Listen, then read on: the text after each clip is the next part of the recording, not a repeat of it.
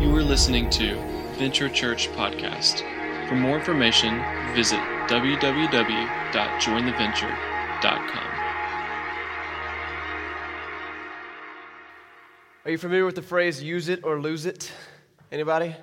You probably experienced this because it's not. Thank you. Yes, you probably experienced this in, in, many avenues of life, like maybe in, in high school. How many of you guys took like Spanish class? And, now, of those people with your hands up, how many of you are now fluent in Spanish? Yeah. Use it or lose it. It. How many of you guys, like, you really got a really good workout routine? And as a younger person, maybe in college or in high school, you worked out, you worked out. How many of you still work out regularly? Yeah. You use it or you lose it. Maybe as a kid, your, your mom forced you to take piano lessons, and man, you nailed that chopsticks thing. You had that down, but you never practiced after that. And you lost it. You wouldn't know how to play a piano from a banjo. It's just like, I don't know. I don't know what to do with this thing. Use it or lose it. You know, faith is a lot like that. In fact, I would say faith is totally like that. Use it or lose it. We're in this series called A Life Worth Watching, and we're, we're looking at the idea of what does it look like to live a life that other people watch and say, man, I want what they have. I want to do what they're doing. I want to be what they're about. And we're looking at the life of this guy named Abraham who did just that. And we are discovering that the key, the key element in going from a life of watching other people and transitioning to a life worth watching, the key element is faith. Faith is like a muscle. The more you work it out, the stronger it gets. But if you neglect it, it becomes weak. Use it or lose it. It's true. And so, in order to grow our faith, the question is how do we work it out, right? Like, I mean, if you want to get strong muscles, you work out, you lift weights, you, you, you, do, you do calisthenic exercise, exercise, you do some kind of cardio stuff, whatever. You're working out, you got a plan, right? If You're going to work out uh, as a, as a musician, you're going to practice your instrument. You're going to work out in some other art or skill, you're going to practice. How do we practice our faith? Today, I think that there, there's a specific type of practicing and, growing and exercising that God allows for us because God is all about us growing our faith. And the key is in this one word test test. Uh, we homeschool our kids, um, and it's, it's a mixed bag. I love homeschooling our kids, but with it, uh, we also have to work on snow days, right? And so there's like, there's a variety of things. But I, I love getting to be a part of that because, as especially my son is getting older and stuff he's learning is more and more complicated, to see him perform in testing. Because it, then you get to see, like, what did you learn? And I've taught him many times in life and in school, but also just in life, like when you mess up and you make a mistake and you fail, that's one of the best things that could happen. like when you fail, then you know what you did wrong. And then you can improve on that. I've often said that the family needs to be a safe place to fail. Like if you want, if you want to define family, there's a lot of different things you can say, but family needs to be a safe place to fail. It needs a place be, where the repercussions, the worst thing that could happen is, is a couple weeks of grounding, right? Because if you don't learn some of these basic things in life at home, and then when you go out into the real world, man, the, the worst thing that could happen is, is, jail time, or you actually kill somebody, or something crazy because you didn't learn this at home. And so, family should be a good place to, to, to fail. Why? Because failure leads to growth. Failure leads to opportunity to learn and change and course correct and grow. So, we're studying the life of this guy named Abraham. And, and as, as we're, we're understanding Abraham, what we find is that Abraham is a guy who was constantly being tested, tested specifically by God. We find Abraham in the Old Testament. We're going to get there in just a second, but we're going to go to the New Testament and learn something about the testing of our faith. Uh, the New Testament book of James talks about it in the first chapter. James chapter 1, verse 2 through 4, it says this. This is kind of counterintuitive, but listen. It says, Consider it pure joy, my brothers and sisters, when you face trials of many kinds. You hear that? When you face trials, when you face tests, consider it joy. Why? Because you know that the testing of your faith produces perseverance. Let perseverance finish its work in you so that you may be made mature and complete, not lacking anything. See, most people hate trials. Most people hate tests. Most people hate the idea that I could possibly fail at this, but God says, listen, embrace it. Consider it pure joy because don't you know that testing produces perseverance. And when perseverance is made complete in you, oh, you, you are made mature and whole. And that's how God can use you at your best. And so there's this thing that we learn, especially in following Abraham, it's this that when it comes to tests in our life or trials in our life, when it comes when we're faced with a test, the best way to react is this trust God no matter what. I'm to say it again. When you're tested, trust God no matter what. In fact, I believe it's so strong that I think it's something that we need to learn together. And so I'm going to ask you the question, and I want you to repeat the answer with me. What is the best way to react when we face trials in life? To trust God no matter what. We're going to do it one more time because I wanted it to stick in your head. What is the best way to react when we face trials in life? To trust God no matter what. Now, whether you believe that or not, whether you wish you could believe it or you have a hard time, I think that we're going to see in the story of Abraham that, man, it was so true for him.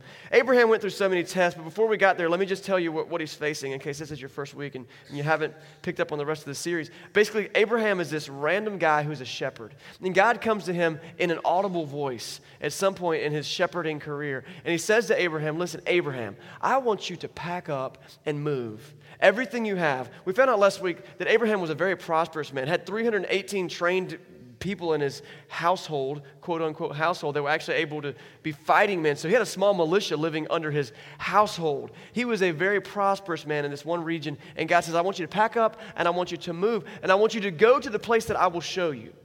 Notice he doesn't tell Abraham where he's sending him, he just says, pack up and move. I'm testing your faith. I want to know that you can do this and that you can trust me.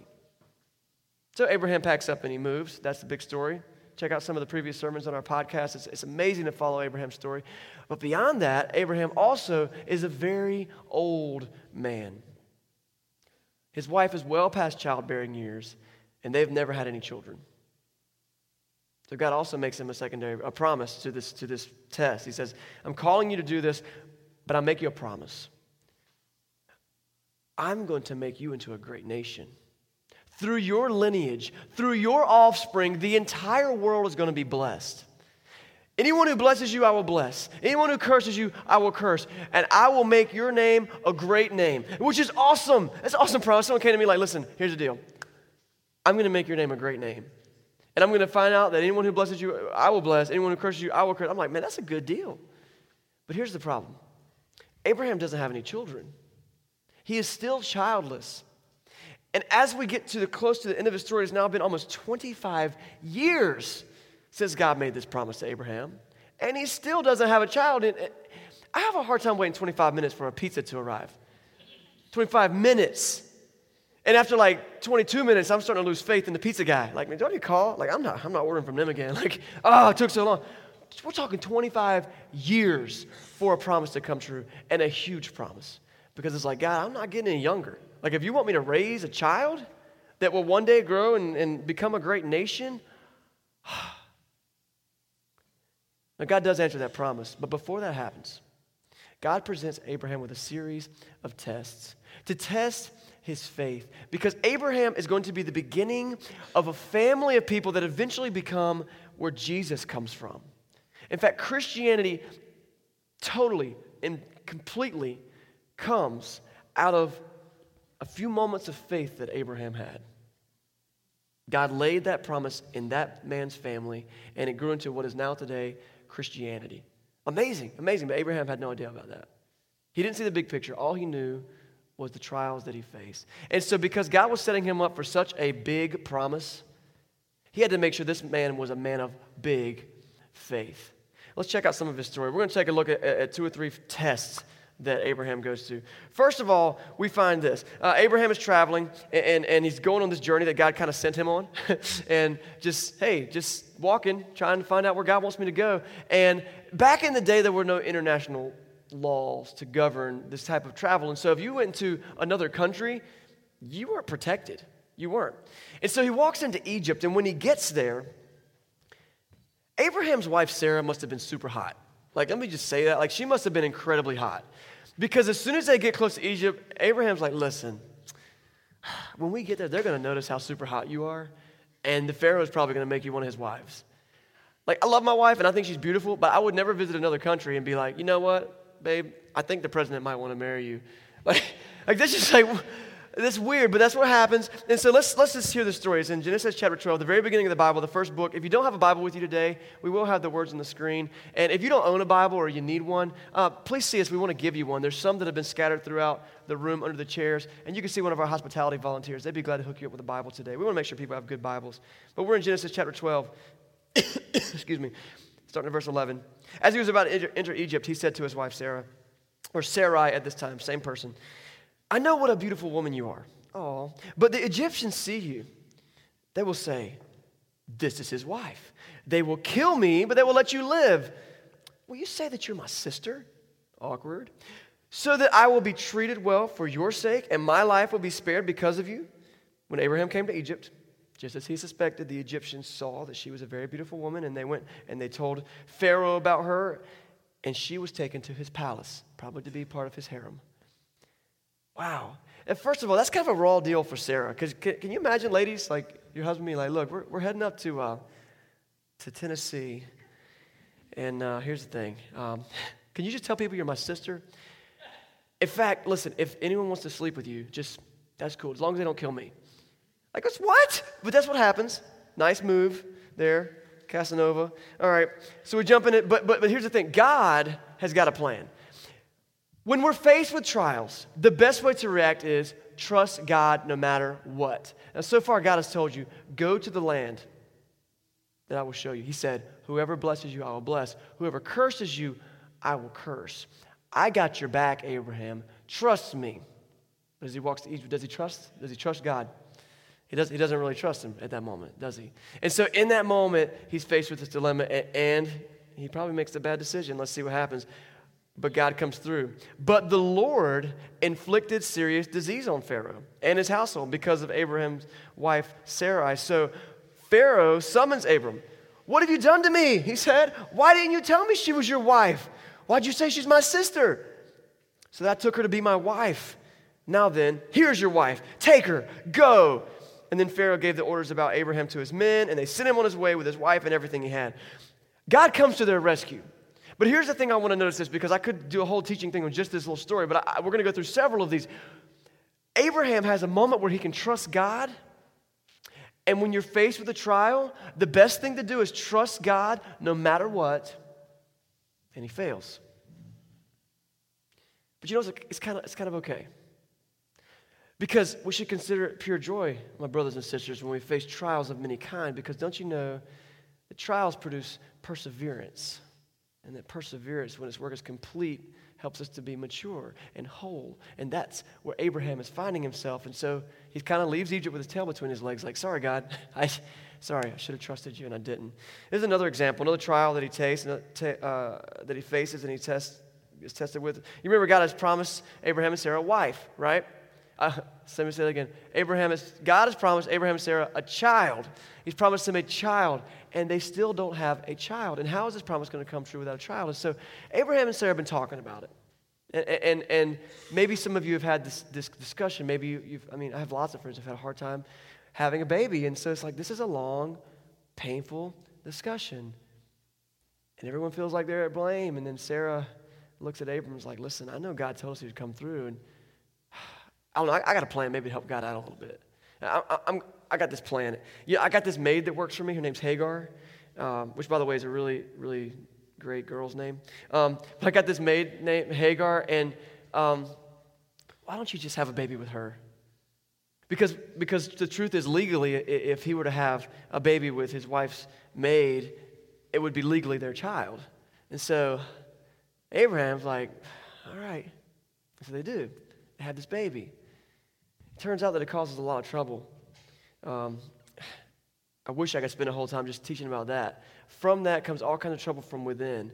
From that comes trouble that we still live in today because the nation that developed because of the child that happened from that union, uh, the, the, those people were constantly at, at odds with God's people throughout the Bible and even to modern times. And it's just, wow, that one decision has led to so many, so many bad things in the world. He was faced with a test. God said, I'm going to provide you with a child. But he thought, I'm going to do it my own way. What's the best way to deal with a test or trial in your life? You, you trust God no matter what. But let's not point the finger at Abraham. We do this all the time. Because we feel like if God could just get a little hand from us, like, you know, I really, I really know God wants me to have a good job. And so um, I got this offer. I really, I really do think that God probably doesn't want me to take this job. It's going to keep me out of church. It's going to keep me away from my family. Or maybe it's a job that just doesn't honor God. But, you know, God wants us to have jobs, right? So I'm going to help God out a little bit. I'm going to go get this job, right? Or, or maybe, maybe sometimes, you know, I know that God wants me to be happy and be in a relationship. And, well, there's this, there's this girl or there's this guy, and like, I'd really like to marry them. And I know that, that our faith doesn't align, and I know actually that being with them doesn't let me be in a relationship with God like I should be, but I'm just, I'm just gonna, I'm gonna help God out a little bit here. I'm just gonna continue this relationship. And we do that all the time. We do it as parents, we do it as employees, we do it as employers, we do it, uh, we do it with our money, we do it with our time, we do it with everything because sometimes we just feel like, you know, I, I know God kind of had this thing He wanted me to do, but I kind of had this way I was gonna do it my way. And each of those times are moments where we're being tested, we're being tried, and God is looking at us going, Do you trust me? Do you have the faith that I will do what I said I will do? We've defined several times during this series that faith is knowing that God is who He says He is, and that He will do what He says He's going to do. And, and I meant to add this, and acting like it. Taking actions that show that I believe God is who He says He is, and that He will do what He says He's going to do. And every time that we go outside of God's will, even if we think we're doing something that's for His purpose, it will blow up in our face. It will. And it's what happened to Abraham. It's what happens to several characters throughout the Bible. It's what's happened to me. It's what's probably happened to you if you've tried to follow God and do things your own way. That's the second test, and you know what? He failed. But it's kind of okay. I'm not saying it's okay to disobey God, but it's kind of okay. You know why? Because when we face trials of many kinds, it produces perseverance. And perseverance does work in us and it helps us get stronger and we learn from our mistakes and we grow and we move on and we get better at trusting God. A third test that Abraham faces after having this baby with Hagar, things just don't, don't go well with that. But then Sarah gets pregnant. And it shouldn't surprise us because God promised that it would happen. And when God promises something, it always happens. But still, Imagine their joy when this baby, who they name Isaac, is born and they're just cuddling him. And if you've ever had a baby of your own or if you've spent time with babies, I mean, except for the, all the pooping and crying, the rest of it's pretty awesome. I mean, you're just, you're just holding them and you get to take naps with them and you get to take naps with them and then they sleep more and then you feed them and that's gross. But it's awesome because babies have joy. They bring joy. And then not only that, but we learn from this that he begins to grow up in their household. And this has got to be the coolest part. It's something I've got to experience as I've seen, you know, our family go through the trials of seeing this church get started. But then to get to step back sometimes and just be like, whoa, there's, there's people here. Neat. And for Abraham and Sarah to get to step back and go, whoa, the son's here. God made the impossible possible. He took my barren womb and He healed it and He allowed me to have a baby. Who does that? God. And in all that joy, God faces Abraham with one more test.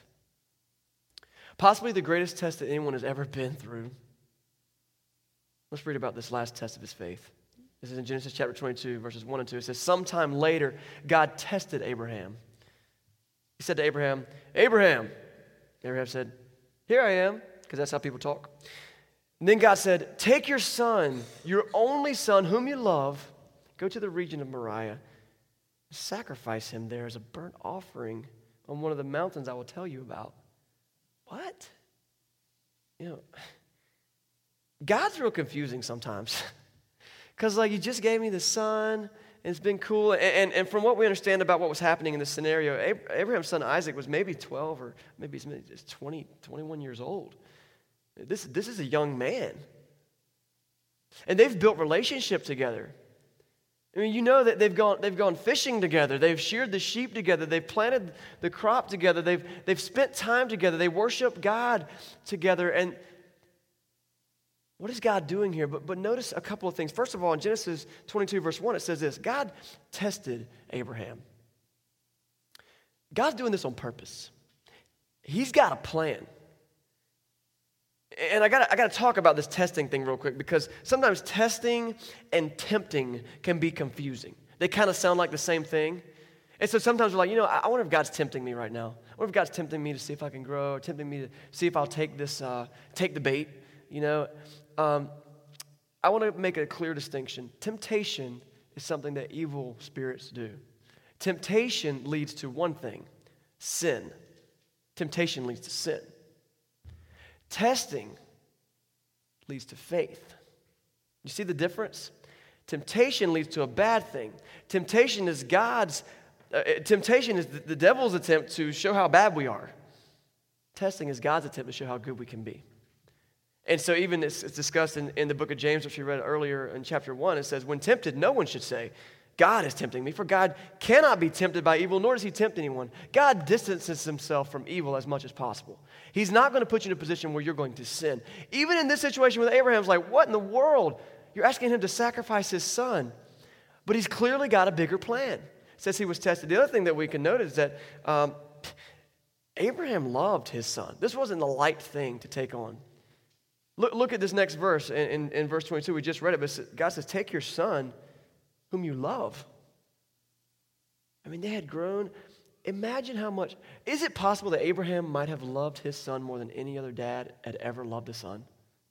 Uh, just think about it. Like all that they had gone through. And now to have this son. And then God to ask this of him. He was tested. What's the right thing to do when you're tested? Trust God, no matter what. Even when it's really hard. And Abraham had faced test after test after test, and he had failed. And he's much older now.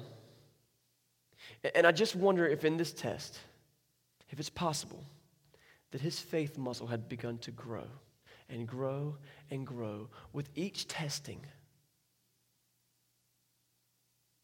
And God knew that he was ready.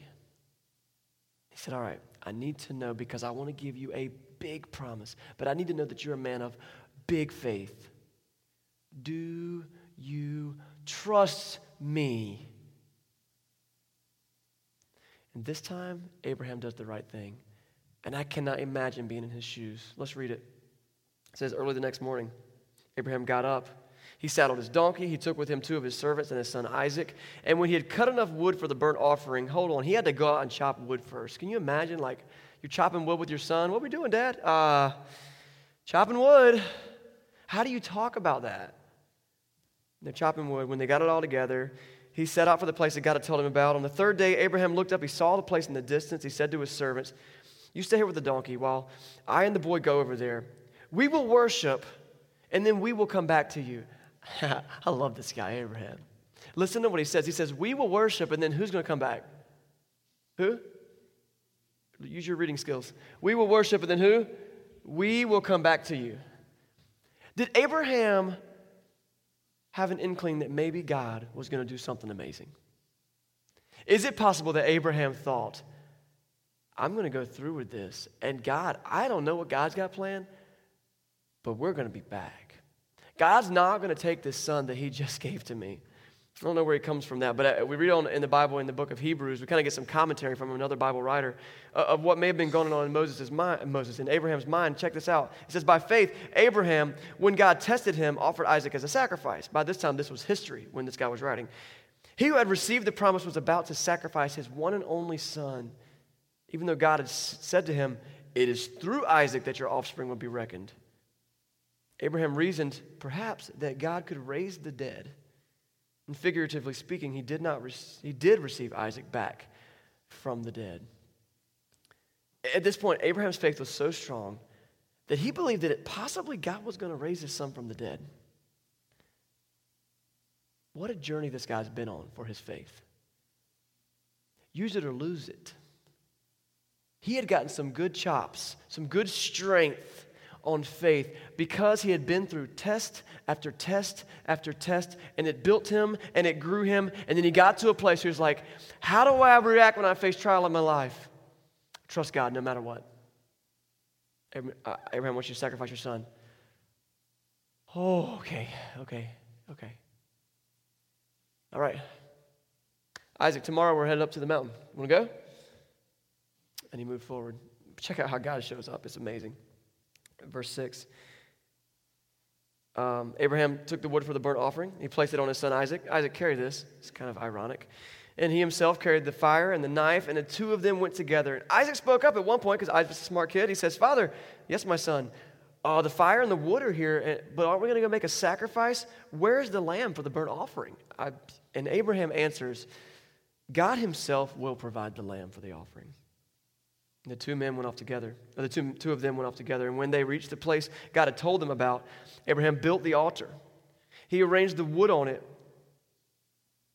These two sentences could probably be a movie.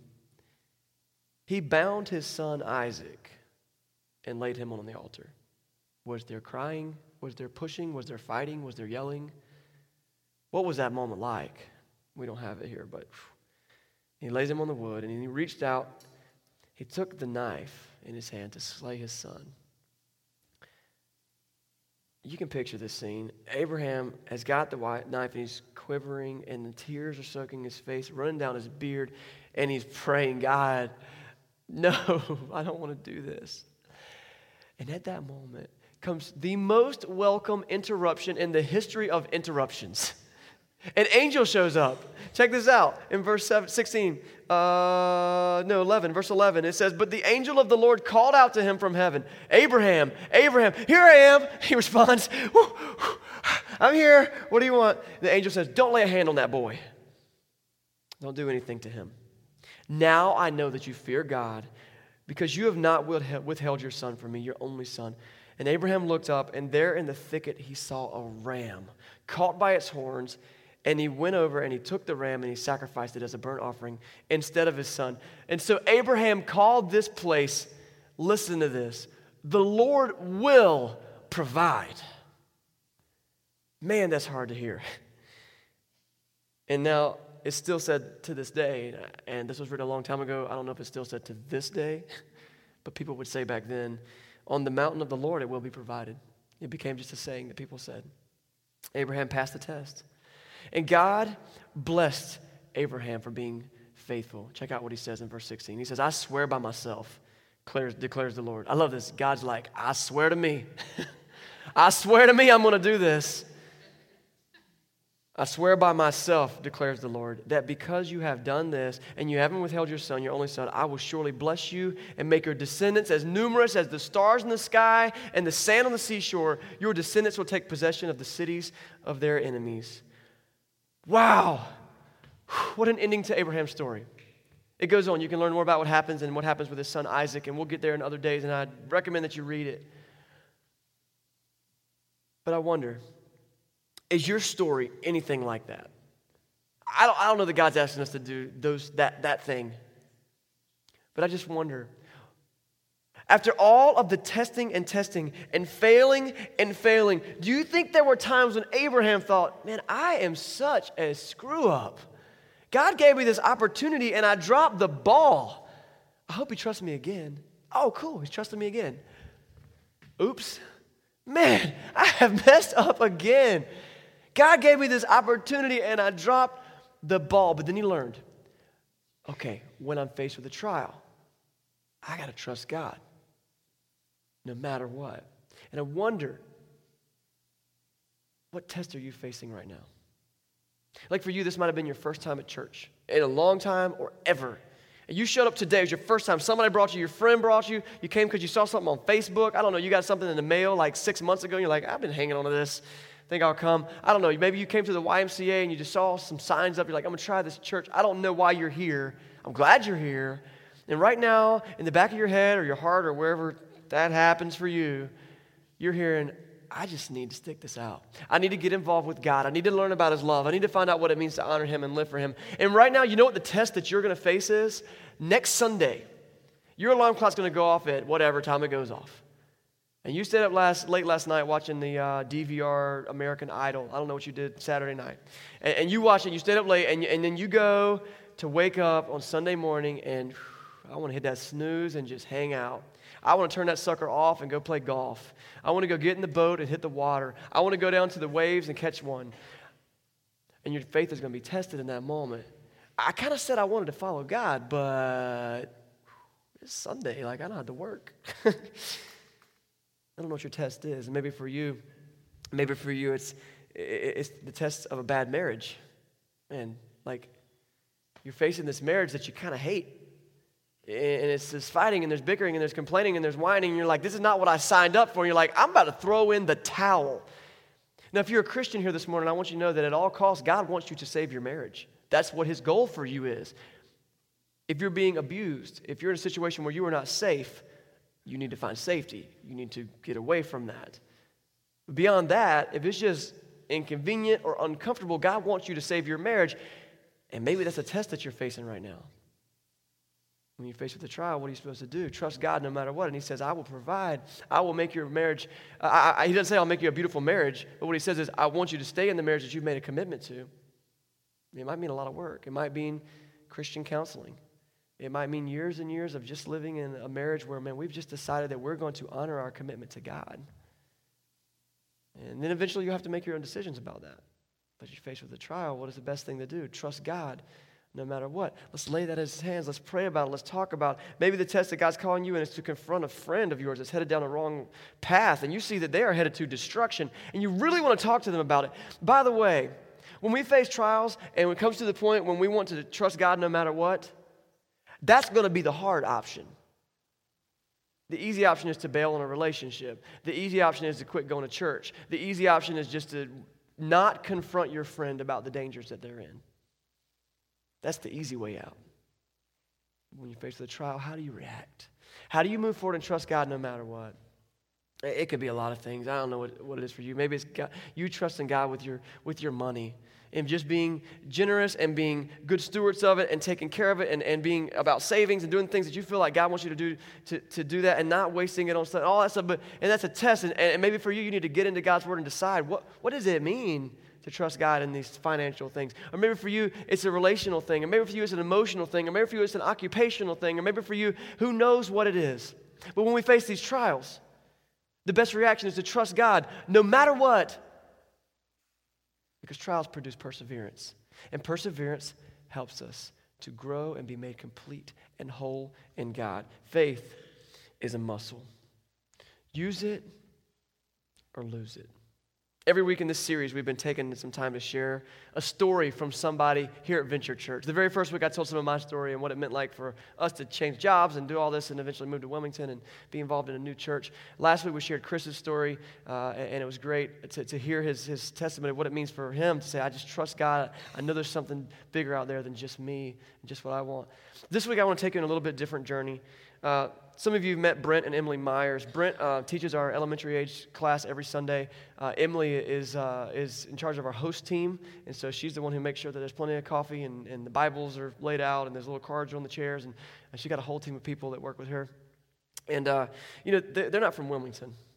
Uh, in fact, they had never been to Wilmington until one day I approached them. They're good friends of ours from way back and said, Hey, we're moving to Wilmington to start a church, and I want you to be part of the team.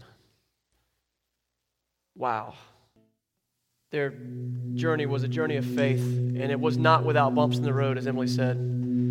Full of trials, living apart from each other, changing jobs, going to a whole different economic situation. And it's been an honor to work alongside these guys for the last, it's been, I mean, two years since we first started talking. And, you know, this is not to set them on a pedestal. They wouldn't want that, and I don't want that. It's to let you know that it's the simple decisions that you make every day to trust God no matter what that allow you to live a life worth watching. Not just another drone life in this sea of drone lives, but to be a person that makes a difference, one life at a time. I'm so glad to be a part of this with them. I'm so glad to be a part of this with you guys. And my prayer for us as a family is that we continue to be a group of people that says, you know what, like, church is important. God is important. In fact, it's, it's the main thing. But there's a lot of people in our city who don't know that. In fact, they don't ever want to go to church. and, and, and, there, and there's probably good reasons for it, and some of them might be dumb reasons. But either way, they're not going to walk through the doors of a church that, that we could be a group of people that they could say, Yes, I want to do that. I want to be a part of what they're doing. I want to live the life that they're living, not because of a poster that we put up or a Facebook ad or any type of thing that we do to publicize something, but because you are living a life worth watching. A life rooted in faith, and a life that says, when I face trials, I face them head on, and they're going to be scary, but I'm going to trust God no matter what. Let me pray for us today. God, thanks for this opportunity to love you. Thanks for laying down your only son. You asked that of Abram, but you provided another way. When it came to your son, you said, I'm giving it all. And so you came and you became human, and man, it's complicated for us to understand, but it's the message is simple. You love us. And you want us to look after you and chase you with all our heart and be shaped by your grace and live your love. We pray all of this in Jesus' name. Amen.